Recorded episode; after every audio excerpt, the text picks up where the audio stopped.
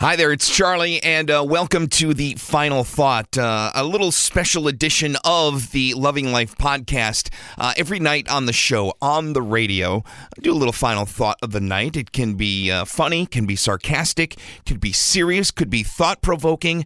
Um, bottom line is, it's just uh, a final thought of the night. Take it how you need to. Um, and today is just a, a little bit of uh, tongue in cheek, little little humor in here, but yet a little bit of seriousness, not so serious. I don't know how to explain it, but it's uh, something that I found um, on my Pinterest page.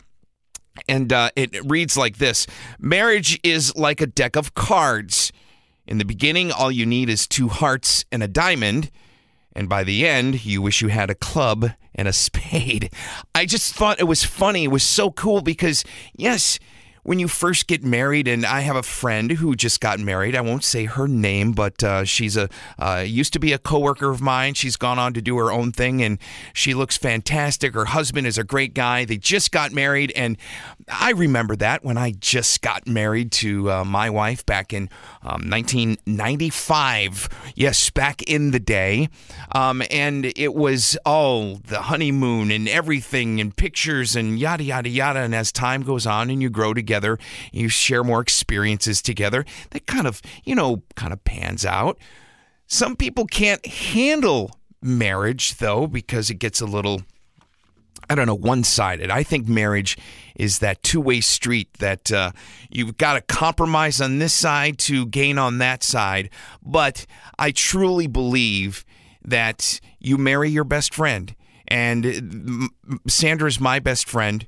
Uh, she has been since uh, 93. We were together for two years before we got married. And um, she's my best friend. And uh, we did a lot together. Uh, we enjoyed each other's company. We had the same things, uh, same type of interest. But at the same time, we have some things that we just don't like. You know, I'm not going to go see a Nicholas Sparks movie. Just. I mean, I did, uh, and I would for her if she so desired me to go, but that's just not my cup of tea. Whereas I know that all the, um, you know, car chases and, and things blowing up in movies is not for her. Uh, you know, so we share interests, but yet at the same time, we also have our own individuality. And I think what's very key in that is that I respect that. I respect her individuality, and she respects mine as well.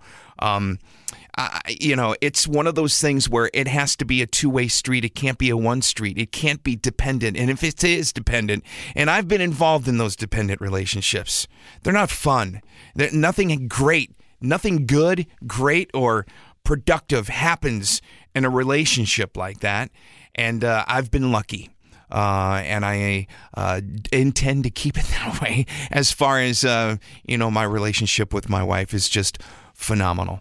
Um, now, it's not to say that we had times where we uh, had our arguments or we had our differences and whatnot, but uh, um, like married couples should and do, and like non codependent couples do, you learn to compromise and you learn to give up here to get there, or you learn to uh, work together because, like I said, it is a two way street.